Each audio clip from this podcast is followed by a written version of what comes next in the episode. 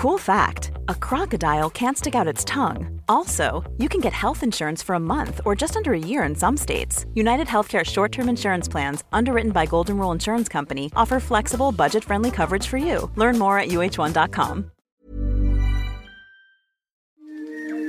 This is an R N Z podcast. Hello?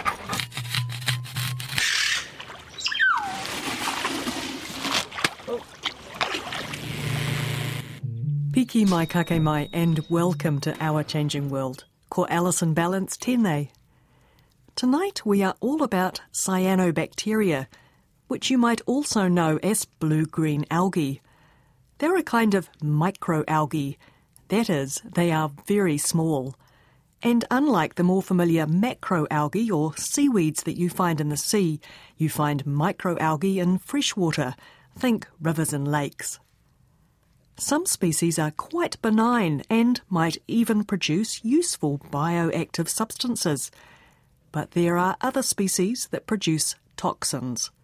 And these are the ones we hear about when local councils start warning us about toxic algal blooms, usually in summer. Jonathan Puddock is an algal biochemist at the Cawthron Institute in Nelson, whose scientists do a lot of work with cyanobacteria. Jonathan is particularly interested in finding out more about their toxins, and I catch up with him in Cawthron's new EnviroTech laboratory to find out about a Marsden-funded project that he's working on. Where I'm going to take you into is my favourite place, which is our culture room. And so this is where we keep New Zealand's nationally significant culture collection of microalgae. And so that's funded by the Ministry of Business, Innovation and Employment. And basically they task us with um, finding interesting strains of these little floating plants which exist in our marine and freshwater environments around New Zealand, and isolating them and then taking care of them so that researchers in the future who might need to use them can actually get access to them. Oh, perfect timing. Door's just opened. We have the culture collection itself in one room, and then we have a research room as well where the scientists get to take those algae and do different experiments using them. So what they're trying to do is basically maybe understand the toxins which they're producing. That's one big focus of our research. We do a lot on seafood safety and also freshwater cyanobacterial toxins. So when you see warning signs going up around lakes and rivers, that's because some cyanobacteria produce compounds which are harmful for us and especially for animals as well. Pretty bad for dogs, some of them. Yeah, so dogs really, really like the smell of cyanobacteria, whereas humans don't like it quite so much. And what do they smell of? Oh, a little bit musty, so you know, sort of that uh, rotting leaf smell. So, you know, if a dog is going out to eat something yuck in the backyard, uh, when it smells a cyanobacteria mat on the side of a river, it just goes, oh, wow, that's lovely, gets in there and it takes a big stomachful of it. And if that cyanobacteria produces toxins, basically, you know, it's getting this really big dose of something which is harmful for it, and quite often they'll end up dying. So it's important to find out about. Now, just coming back to this room, so you've got some sets of shelves, and lots and lots of flasks and vials and little bottles. They don't take up a lot of room, do they? No, no, it's quite convenient. So what does it take to keep them alive? So they're quite easy. They live a really simple lifestyle. So basically they harvest energy from the sun, like a plant would, and they turn that into sugars, and they basically only need a few uh, nutrients to be able to do that. And so that's why we see blooms in our lakes and rivers, is because we're throwing that ecosystem out of balance, and so we're putting in more nutrients than would normally be there, and the cyanobacteria and the algae are just able to take off and grow using that. So usually they're nutrient limited and they wouldn't grow that much, but you know, we give it to them and they will use it. So basically we just need to change the media. That's what we grow them in. It's this liquid that has some nutrients and some trace elements there, and we give them some light, and we turn that light off and on every twelve hours, and they will grow quite happily until they've run out of the nutrients in the media. Or until you decide to experiment with them. Yes, or until I harvest them and extract them. So are all of these things native species, or are they cosmopolitan species? What do we know about them? Lots of the cyanobacteria that we see in lakes around New Zealand, we will see in um, other places around the world. So that's what we'd sort of classify as a cosmopolitan species. So Microcystis is one that we do a lot of work on, and you see that all around the globe. We have sort of more specific cyanobacteria that we have around the place. So we have a lot of Dolichospermum, grows in some of our lakes, and sort of we've had a shift in our blooms from Microcystis over the sort of last decade towards more blooms of Dolichospermum. And the good thing about that is Dolichospermum in New Zealand hasn't been reported to produce toxins, whereas Microcystis does produce toxins quite frequently. So what do you think is driving the change? Is that nutrients, do you think? Is it warmer temperatures? Any idea? No, and that's the big question, really, and we've got a lot of ideas about how we could try and understand that a little bit more, and people have been working on that for um, about twenty years or so. Yes, it could be nutrients, it could be sort of trace minerals um, which are present in the water. I've got some theories to do with how it might be sort of cyanobacteria which have sunk down into the bottom of the lake and uh, sitting in the sediment, not actually living but being dormant, getting reintroduced into the water column. And if they get reintroduced into the water column at a certain time, then maybe they thrive, um, and we're seeing a lot more of that happening, but that's a project for another year. That strategy makes them sound like real survivors though. Yeah, yeah. When I'm lecturing about this, I sort of describe um, that dormant stage as them going down into a nuclear bunker. And so they've got these specific strategies to be able to do that. They'll sort of store away lots of food for them, so carbohydrates, and um, they'll make a nice sort of thick cell membrane or a wall around the cells, and so they get prepared when conditions aren't looking so favourable in a lake, and then down they go and they sit at the bottom and they just wait. Now, you talked about things that you might like to work on in the future. What are you working on at the moment? Uh, so right now, one of the big things I'm working on is a Marsden-funded project. And so Marsden funds fundamental research in New Zealand, so this is sort of the cutting-edge stuff which might not actually have an application in the future. And so my um, idea that I wanted to test through my Marsden project was about whether non-toxic cyanobacteria are out in the environment and toxic cyanobacteria are actually cooperating, so whether they act as a community. And so that idea sort of comes from a paper which was released five years ago where someone saw that non-toxic cyanobacteria could actually sequester toxins from the external environment. And so that gave me the idea, well, you know, if they're taking up the toxins, maybe they can actually use them. And so sort of the piece of information that's missing from this is that we don't actually believe that cyanobacteria produce toxins to kill us and to kill dogs, which are playing down by the river. They developed the ability to produce toxins long before there was any predators for them around, and they probably produced them for some other purpose, so some sort of competitive advantage that allows them to, you know, thrive in their environment. And so my idea is that the reason that the toxic cyanobacteria have never outcompeted the non-toxic ones is because they're actually sharing the toxins amongst themselves. So this could be a number of things. This could be accidental. It could be the non-toxic ones deliberately benefiting from the toxic ones who have to put the effort into making those toxins. Yeah, so it could be that they're sort of taking advantage of their toxic friends, It could also be that the toxic cells actually benefit as well. So there is a competitive advantage by being numerically dominant in an environment. So if you've got sort of more cells there, it means you're less likely to get predated upon.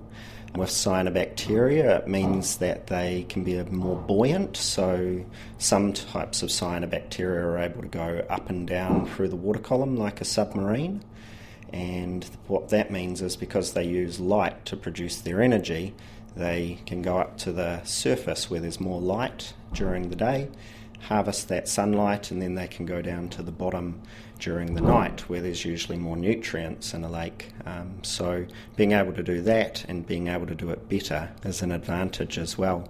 And so the way that we have been tackling that is we've sort of taken that bigger hypothesis and broken it down into three questions that we thought were key. So we wanted to know, hey, does this toxin sequestration happen just with this one type of cyanobacteria, or does it happen more widely? So we took eighteen different um, cyanobacteria isolates. How many have you actually got in here? I'll just uh, we've got about five hundred strains of cyanobacteria, and that probably spans around about um, sort of fifty different species. Mm. So you took eighteen strains? eighteen strains, and that spanned twelve different genera, broadly different types of cyanobacteria, and so they might have different growth strategies. They might sort of float freely in the water column, or they might sit on the base of a lake or of a river, and they might grow as filaments or they might grow as single cells. So we tried to get a sort of wide array of different types of cyanobacteria. The one caveat was that they weren't able to produce toxins. Um, a lot of our strains are actually toxin producers. Naturally, though, what would the ratio be of those toxic to non-toxic strains?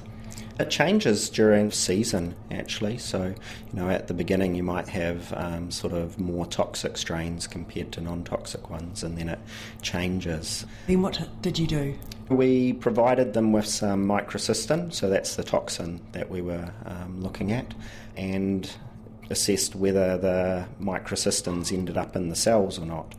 And so what we found was that actually quite a large range of the different cyanobacteria actually took up the toxins, so there was thirteen of the eighteen took it up.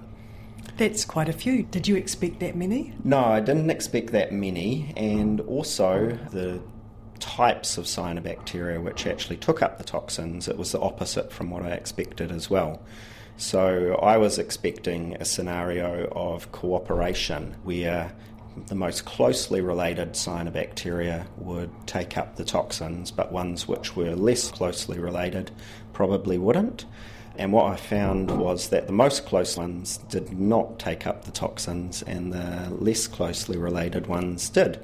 So that was a bit of a surprise, and, you know, maybe that means that we're looking at a scenario here where those non-toxic strains are taking advantage of their toxic friends rather than the other way around. The second question is, can they actually use those toxins? So in toxic cyanobacteria, what we see is that they have altered photosynthesis. So they are more efficient at performing that than non-toxic cyanobacteria. And so basically that's the way they produce their energy, and it is maybe the competitive advantage that they get, but no one's really sort of conclusively proven that.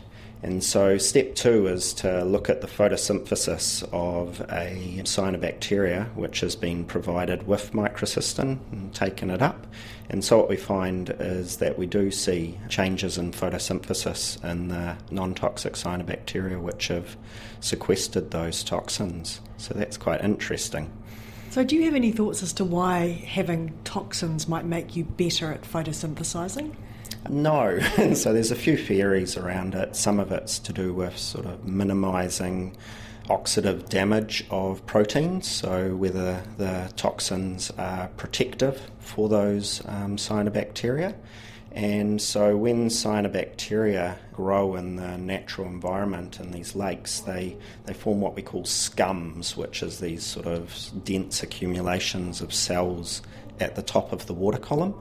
And those environments we've shown are really sort of damaging for the cells. They're quite harsh environments that they end up creating because they're up there, they've got lots of sunlight banging onto them. Through photosynthesis, what you do is you take the carbon dioxide out of the water and you produce a lot of oxygen through that. So there's sort of a high concentration of oxygen present. You've taken away the carbon dioxide in the water, which means the water becomes quite basic. So usually water's around about pH seven, and these scums which form, the pH goes up to around about ten or so. That's a huge change for yeah. an organism to have to deal with. Yeah, and a pH shift of three is quite giant. And, you know, it's funny that in order to produce energy, they actually place themselves in this nasty environment. And you think the toxins might go some way to helping them mitigate that? Yeah, that's the theory, is that yeah. by coincidence they're bad for us, but actually for the cells themselves they're helpful in some way. If this idea is right, that the toxins are somehow bestowing a benefit on the cyanobacteria, then you could see why one that doesn't have some might like some. Yes, yes, exactly. And so the where we want to take that is um, we can already show that sequestering toxins alters photosynthesis, but we want to know sort of how that actually affects the growing environment of the cyanobacteria. And so the way that we're going to do that over the last year of the project, we've got these bioreactors where we can grow the algae, and with those we've got six different vessels, and we can alter the light intensity and the temperature in each of those vessels. And so what we do is we set up these experiments um, where we change the environmental conditions in different vessels, and we figure out what's the optimum place where those cyanobacteria are able to grow. And so if we do that with the non-toxic strain without any microcystin, we see where they'd naturally grow, and then if we supply them with microcystin, um, we see if that shifts. And so that will give us an idea of, okay, well, if you've got toxins, um, that means that, you know, you grow better in this environment, or you just grow better overall.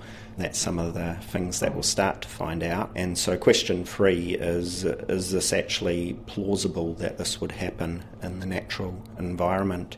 And so one of my master's students, uh, Rosella, she's been working on that question, and she's been trying to understand some of those fundamental limitations to what I'm proposing here. And so what I mean by that is, if the toxic cyanobacteria produce the cells, that's all nice and good, but for the non-toxic ones to get them, you actually have to have that toxin out in the um, water floating around so that they can take it up. And so uh, it's been sort of something that people have debated about for many years, is um, when we see these toxins out floating around in the water, is that because the cells die, or is that because the cyanobacteria actually export it out? And why would they actually export it out? And so I've actually been trying to answer this question for the last five years, so it's actually quite fun to, you know, have another go at it. And the big limitation that we had previously when we tried to look at this is we weren't actually able to show whether the cyanobacteria we're looking at were alive or dead. If you look at them just naturally under a microscope, they look the same until they really start to um, degrade. So she's been working on a microscopy method um, using a stain which permeates through the cell membrane if there's holes in it, but it doesn't if the cells are still alive and intact and functioning normally. And we've had some troubles with this in the past, just because with fluorescence microscopy what you do is you have to excite at one wavelength of light, and what happens is another wavelength of light gets emitted. Previous dyes and stains that we've tried to use in other assays um, just haven't sort of been able to work with cyanobacteria. One of the big problems is that chlorophyll, which is what the cyanobacteria in plants use to perform photosynthesis, actually fluoresces as well. So you got this nasty background signal Bother. in there. Yes, yes. So we need a way to get around it. And um, so, yeah, Rosella's been working hard, and she's sort of looking at the amount of toxin which ends up outside of the cells versus the amount of cells which have actually died. And so she's going to do a bit of a mass balance of that. And if there's more toxins outside of the cells than uh, we would expect according to the amount of cells which have actually died during the experiment, that gives a bit more solid evidence that the toxins actually get exported out of the cells rather than just through cell lysis. Could it be that they're exporting their toxin because they've just made too much and it's actually not good for them as well? Ah, it might be. So it opens up whole new avenues of questions that we can actually ask. And so one of the things that we found out from the sequestration experiments that I described is that when uh, we look at microcystin sequestration and non-toxic strain, the amount of toxin that they accumulate is quite a lot less than what we see in a toxic strain. And the other thing we found, which actually caused us lots of problems, is that when we're um, detecting toxins with our usual methods, um, we're only actually detecting the free toxins which are inside of the cells. So it seems like these cyanobacteria produce a lot more toxins than they actually need to perform that function of helping out with their photosynthesis. And, you know, maybe they do need a way to get it out of the cells. So maybe the non-toxic ones that are borrowing some of the toxins are just going, well, actually, you really only need a little bit. So we'll just take a little bit. Yeah, and it's quite plausible that that would have evolved as well. You know, it fits in with the overall theory that if toxic cells just naturally need to export that out and get rid of it, that the non-toxic ones might have taken advantage of that over the years. Yeah, because why would you spend energy doing it if you don't need to? Yeah, no, no, it's always better to have someone else um, help you out along the way. Do the hard work. Mm. So I thought that Rosella might want to show you some of the microscopy stuff that she's been doing. Sounds great. So we've left the algal lab, and what are we looking at? We have here just a confocal microscope that is attached to a high light intensity source, a mercury lamp that emits light at a broad spectrum. And basically inside the microscope we have some filters so that we can um, narrow down that um, spectrum to the wavelength that we're interested in. So Jonathan has explained a little bit about what you're doing, okay, which yep. is trying to differentiate between dead cells and live cells, being yes. part of it. So do you want to just step me through what you might do on an average day? I have to prepare, of course, the samples by adding this dye that I'm using. So it's a nucleic acid stain. It permeates the cells that have been damaged, binds to the nucleic acids, and then emits a very bright green fluorescence. I prepared the slides by just um, putting a drop of the sample on it and sealing it with some nail polish so that it doesn't evaporate while... I'm laughing just because nail polish pops up all the time in science, yeah, in no. the honest ways. Carry on. Um, it's the only time I use it. So I've already found my cells here. So this is Nodularia. It's a filamentous cyanobacterium. It's right. a little wriggly green line, basically. Yeah. A beautiful wriggly green line. Yeah. What's beautiful about it, Jonathan? Oh, you know, it's got that nice granulation uh, from all the carbohydrates that it's been storing. Just the cell shape of it looks yeah, nice, it doesn't it? Yeah, it just forms some really cool patterns and stuff. And um, I'll show you now under the uh, fluorescent light. It's kind of really yeah. cool. Um, beautiful under a microscope, not so much beautiful when it's in your lake. So I opened the shutter and... Oh, it's turned red. Yeah. So we have Instead a, of a beautiful emerald green. Yes, we have a black background and a bright red. So this is red because of the chlorophyll? This is red because of the chlorophyll, yes. Yeah, yeah so um, the dead cells are the bright green ones. The, the dead cells are the bright green ones. Um, Very clear whether you've got dead or live cells, and so then from that you can work out whether there's more toxin around than you were expecting from the number of dead yep. cells. Yes, exactly. And you see some of the cells have less, I think those are the heterocysts or akinetes. So yeah, you said um, two nice words there, the heterocytes and the akinetes. So, which you are going to explain for yeah, us. Yeah, so when we were talking before about um, cells going dormant at the bottom of lakes and waiting around into an opportune moment to come back, uh, the akinetes and this type of cyanobacteria are the specialised cells that do that.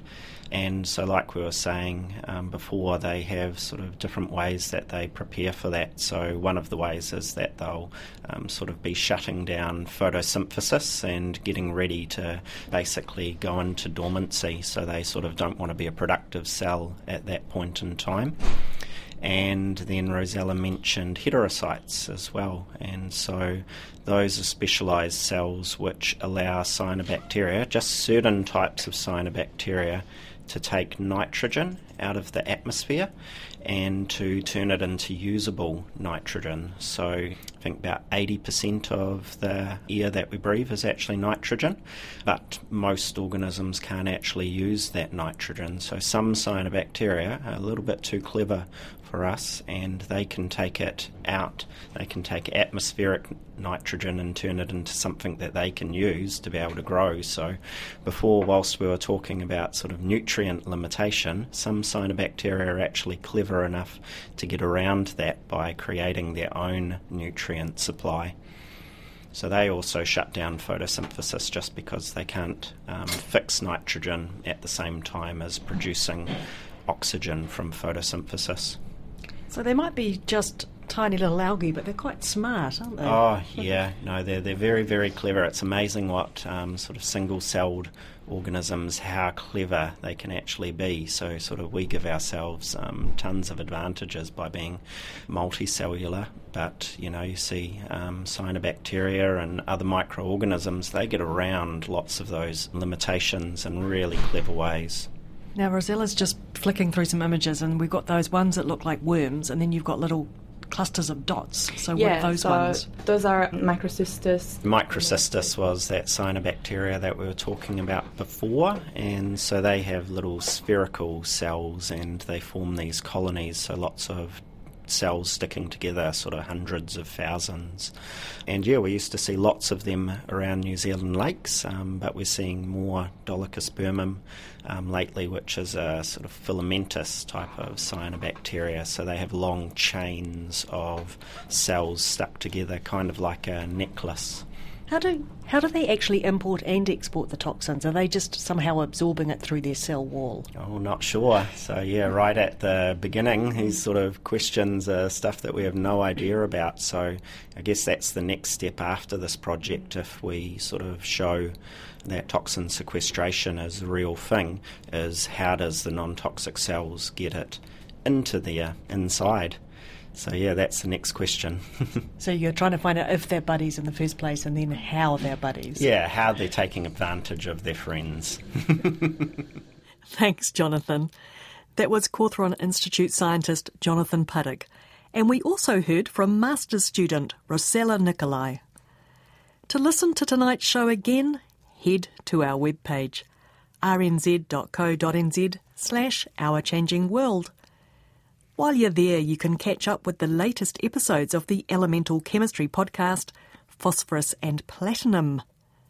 But wait, there's more. There's also a bonus episode celebrating the fact that, inspired by his work on the podcast, Professor Alan Blackman from the Auckland University of Technology has just had a paper published in the prestigious Nature Chemistry journal. The paper is called The Most Boring Chemical Element, and in that bonus episode, Alan and I have a chat about what he concluded. Stay in touch. We are R N Z Science on Twitter and Facebook. Thanks for your company. Until next time, it's good night from me, Alison Balance. Moriora. The number one selling product of its kind with over twenty years of research and innovation. Botox Cosmetic, out of botulinum toxin A, is a prescription medicine used to temporarily make moderate to severe frown lines, crow's feet, and forehead lines look better in adults. Effects of Botox Cosmetic may spread hours to weeks after injection, causing serious symptoms. Alert your doctor right away as difficulty swallowing, speaking, breathing, eye problems, or muscle weakness may be a sign of a life-threatening condition. Patients with these conditions before injection are at highest risk. Don't receive Botox Cosmetic if you have a skin infection. Side effects may include allergic reactions, injection site pain, headache, eyebrow and eyelid drooping, and eyelid swelling. Allergic reactions can include rash, welts, asthma symptoms, and dizziness. Tell your doctor about medical history, muscle or nerve conditions including A L S or Lou Gehrig's disease, myasthenia gravis, or Lambert-Eaton syndrome and medications, including botulinum toxins, as these may increase the risk of serious side effects. For full safety information, visit Botox Cosmetic dot com or call eight seven seven, three five one, zero three zero zero. See for yourself at Botox Cosmetic dot com.